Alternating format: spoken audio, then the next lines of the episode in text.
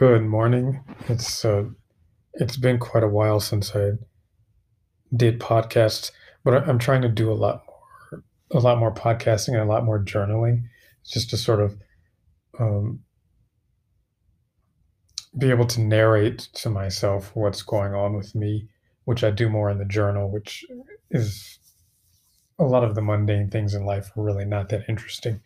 Um, so I really haven't been doing it for a while. I've been moving and relocating and working, and um, uh, to be able to express ideas, uh, it's it's actually a lot of labor, and it's very um, it can be very exhausting, even though it can be fulfilling ultimately. Um, so I haven't been posting very much or writing very much, which I hope to do more. Um, uh, but anyway, I just wanted to check in with everyone. I hope everyone's okay. Um, the pandemic is still going on. I hope everyone's safe, um, despite what you think about it. Uh, I hope you're at least being mindful of the safety and health of others.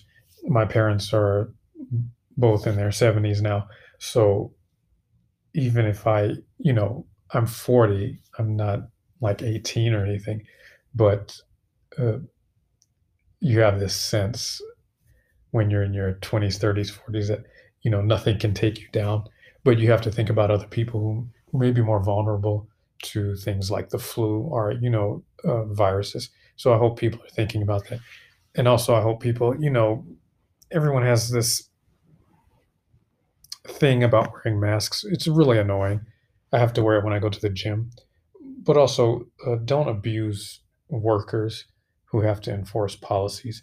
Their job is already hard enough, and um, they're not getting paid enough, and it's a really insult to um, abuse them and make their lives harder and cause them more stress. Uh, so just think about that um, when you're out and about in public while these uh, policies are coming out.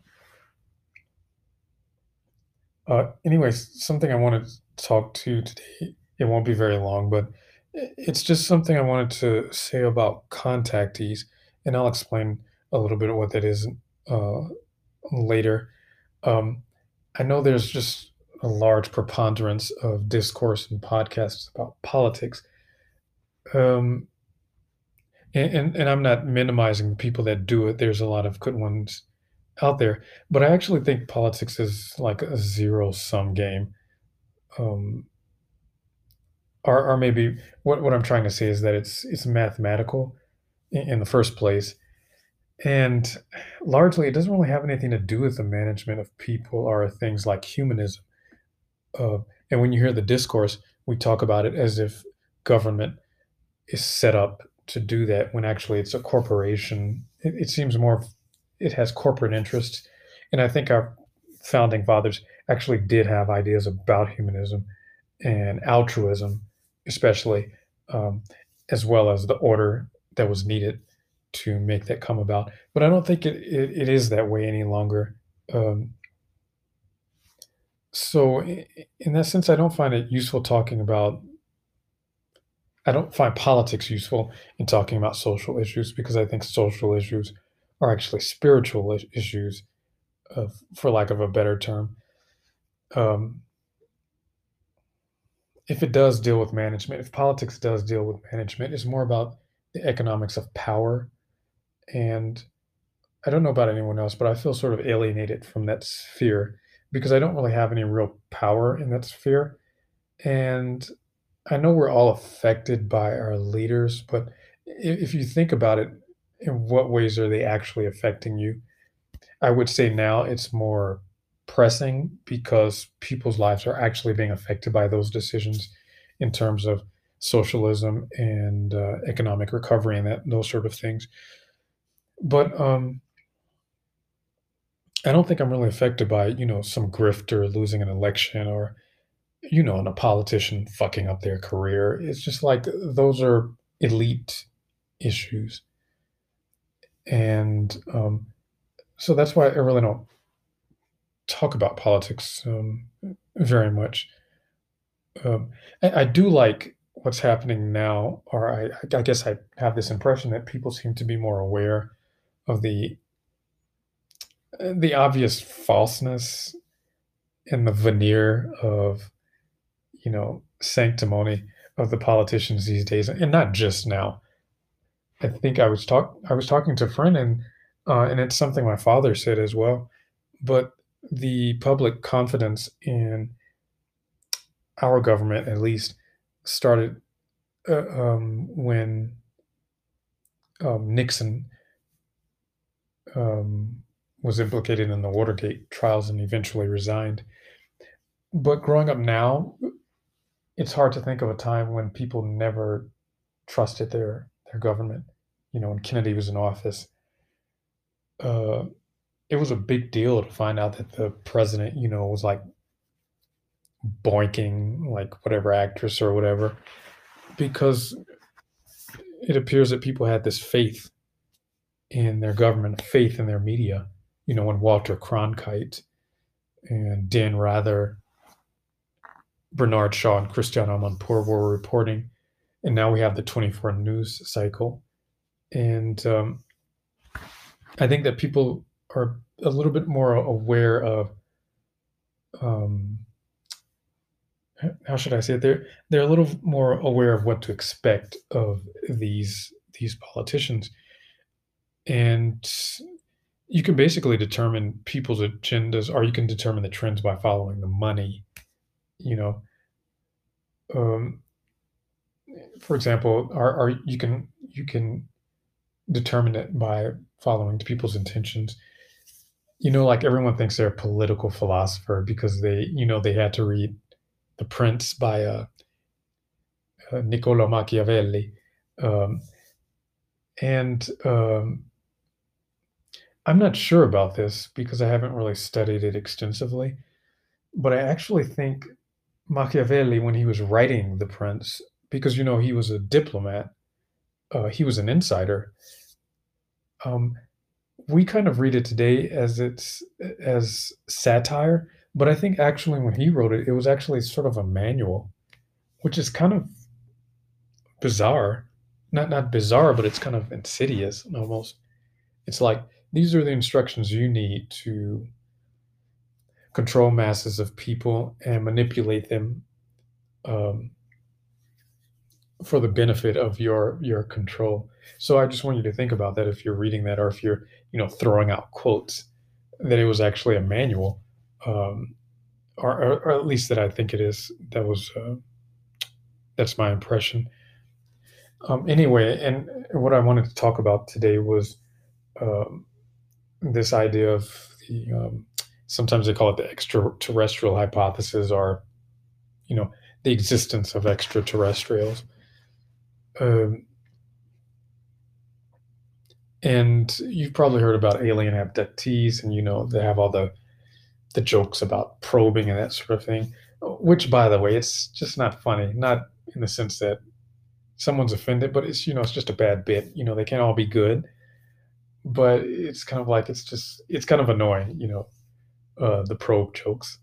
It's like a dad joke. So anyway, you've heard of alien abductees. Um, more recently, a lot of people are using the term experiencer, and I think it's because the term abductee is a negative term, and a lot of people that have that have positive feelings are ultimately positive feelings about the experience of being taken. They don't want to be associated with that negative experience. So they'll use the word experiencers. And I know it seems kind of vague, but it's a way of, uh, I guess, a way of opening that term up to a lot of ranges of experiences than simply being taken against your will and experimented on. It seems very mechanical, clinical, and uh, and invasive, which is what it is. Um, I've even heard of some people describing that experience as being raped. Um, so yeah, um, but early on in the history, at least in this country, of um, extraterrestrial contact, it was more of uh, meeting and um, the relay of messages and the contactee movement. It goes back as far as like 'cause in this country is the 40s and 50s with people like um, George Adamski and um, Eugenio Siragusa. Um, later on, maybe in the 60s, with the one of the most famous abductions in the States with Betty and Barney Hill, it became more about the sort of collection and using humans as specimens um, based on this idea that Eisenhower signed a contract with some group of extraterrestrials in exchange for um, technology, which uh, which even if that happened, um, my big question is is um, how can any human have the power to give anyone permission to take other human beings? Uh, which I find that no one really wants, no one really discusses that part. They just, you know, the subject of extraterrestrials usually comes down when people talk about it in uh, terms of veridicality. Uh, that is, whether something's true or not, and then you have the sort of collection of material ev- evidence. So after that, people just take their sides, and there's really no discussion. So I wanted to talk about contactees because I have friends who are contactees or friends who have encounters that aren't abductions. And um, one of the things I was very interested in, especially with people that write books where they talk just about the messages that have been relayed to them, I read them for consistency uh, because I'm really interested. And I'm very interested in how they think because I think that's one of the most important things. Um, there's this quote by Ingo Swann, who's considered the the found well not the founder, the father or the maybe the grandfather of this uh, method called remote sensing. And if you're interested in that sort of uh, this this sort of psychic espionage or psychic work that's been done in a lot of intelligence communities, you should take a look at the Freedom of Information Act files that have been declassified by the CIA, especially the Stargate project. It's really amazing. Um, so when you have like 60 years out of your life, um, take a look at it. It's really interesting. A lot of the ideas for the movie called The Matrix comes from the files, um, the Stargate files. Um, Ingo Swann, there was this quote, and I think it's in his book called Penetration. Um, I know that's a vivid title. Um, it says, if power is to be held in the hands of a few, then the rest must be somehow depowered. And the way to do that is to confine their perception systems to smaller orders. And I was thinking about this because I was talking to um, a friend of mine who gets messages randomly sometimes, and also she has the access to be able to ask questions, and she always receives answers. But they never answer in the way that she thinks that they will. And to me, I find this frustrating because, um, at least on the human s- sphere, I find that being enigmatic is a way of trying to mysticize, um, trying to mysticize something that's mundane.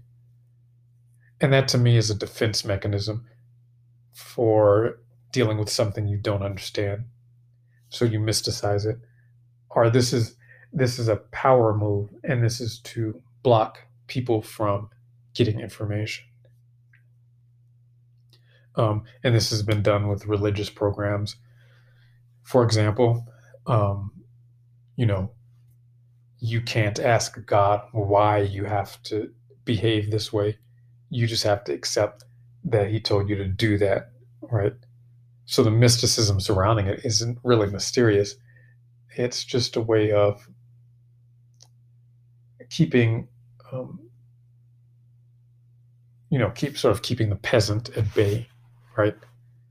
Um, but one thing I've noticed from reading books and from talking to people And and I I always encourage people to I don't know, it's kind of a balancing act. For me, I read because it's a stabilizing force for me, and also because there's a lot of things I don't have a knowledge in, and there's people that do, and I don't think we should um, be too distrustful to the point where we aren't listening or at least reading other people's ideas. Because there's a lot of experts out there and there's a lot of people who are more experienced than I am and I accept that um, but I think you should never replace your intuition with uh, you know book learning. And I forgot where that scripture is but this idea of ever learning but never coming to the knowledge of truth. Reading is good for information but you also have to pay attention to your your intuition.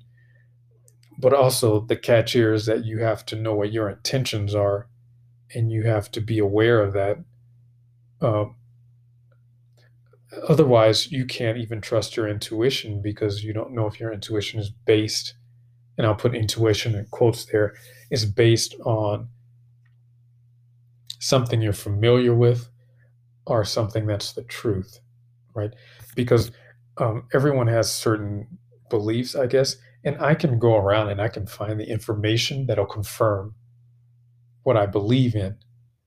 I don't think that gets me any closer to the truth though um, and the thing the thing i wanted to, i wanted to point out is that from reading the books that i've read and talking to people that any question that you ask the answer doesn't ever seem to be direct but the answer always seems to be about it gives a preface and it goes into depth about your perception of what's happening. And and my impression about that is that the way that they think, whoever they is, um,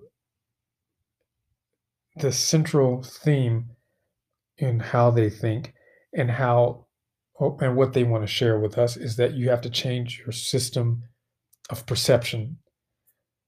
And they usually go into this really broad, very technical idea about the way time and space works in the universe. And um and, and I think that's the key to a lot of the struggles we deal with here on Earth. That they don't seem to take, in, in, my perception, they don't seem to take seriously. But maybe it, it's because in their um in their perception that's not really the thing that we need to be focused on.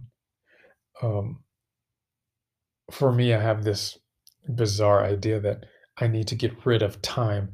And again i don't really know what that means but i think it's all about changing perceptions. And i'm trying to get a sense of what that means um, through meditation and also by I don't know, um, trying to think about things in a different way. Uh, You know, how to have an alien mind.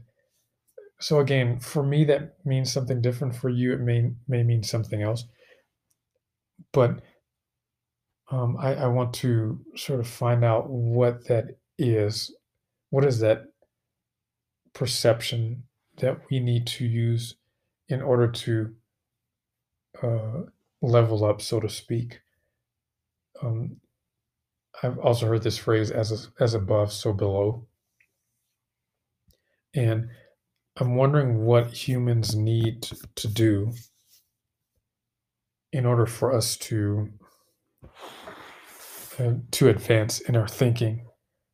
Um, I'm not telling you to go quit your job and you know not to pay attention to things on Earth, but it, it almost seems like in order for us to um, in order for us to be uh, effective, we have to be somewhere in between. Like we need anchors, but we also need to uh, move out and explore because we are an explorer race. Uh, so I guess it's sort of a negotiating what your anchors are and what are the areas in your life where you need to um, expand or branch out. And that's what I'm trying to do now. And I hope everyone tries that, you know, uh, and people are at different stages in their life. Sometimes you may not be ready for that. Um, but you could start about thinking about new ideas about something you're familiar with, or you can start by trying different things, um, looking at different perspectives. Um, as far as the universal sp- space time thing, uh, for me, that's uh, that's still something I'm trying to come to terms with because I think humans are timed creations. Um, because we have this idea about infinity, but we have the idea of the concept. But I think we can always go back to, for example, for like a, a manufacture date, like if you need to reset your, not a reboot, uh, I forgot what the word is, or when you go back to the, um, how a product was when you got it from the manufacturer, usually with computers, there's always um, a date where something begins. And I think we have in our collective unconscious a beginning, um, but that implies that we're f- finite. That before that, we that's the point at which we can start from. And I want to get to the point where I can expand out of that and thinking in terms of linear linear things. I don't know how that will affect me in my waking life uh, and in my work life and the sort of mundane things you have to do to survive in uh, this capitalistic matrix. So again, I'm not saying that you should just throw all that away. Obviously, um, there's some practical concerns there, but just have that as one of your anchors. Um so that's my advice, and I'm learning with you. Um, but it's just something I wanted to say and get off my get off my mind. Okay, so uh, I'm gonna sign off in Albuquerque at 12:43. Um, hopefully, I'll be able to do another one soon, and I'll have a more clear idea. All right. Uh, thanks for listening. Um, I'll see you guys later.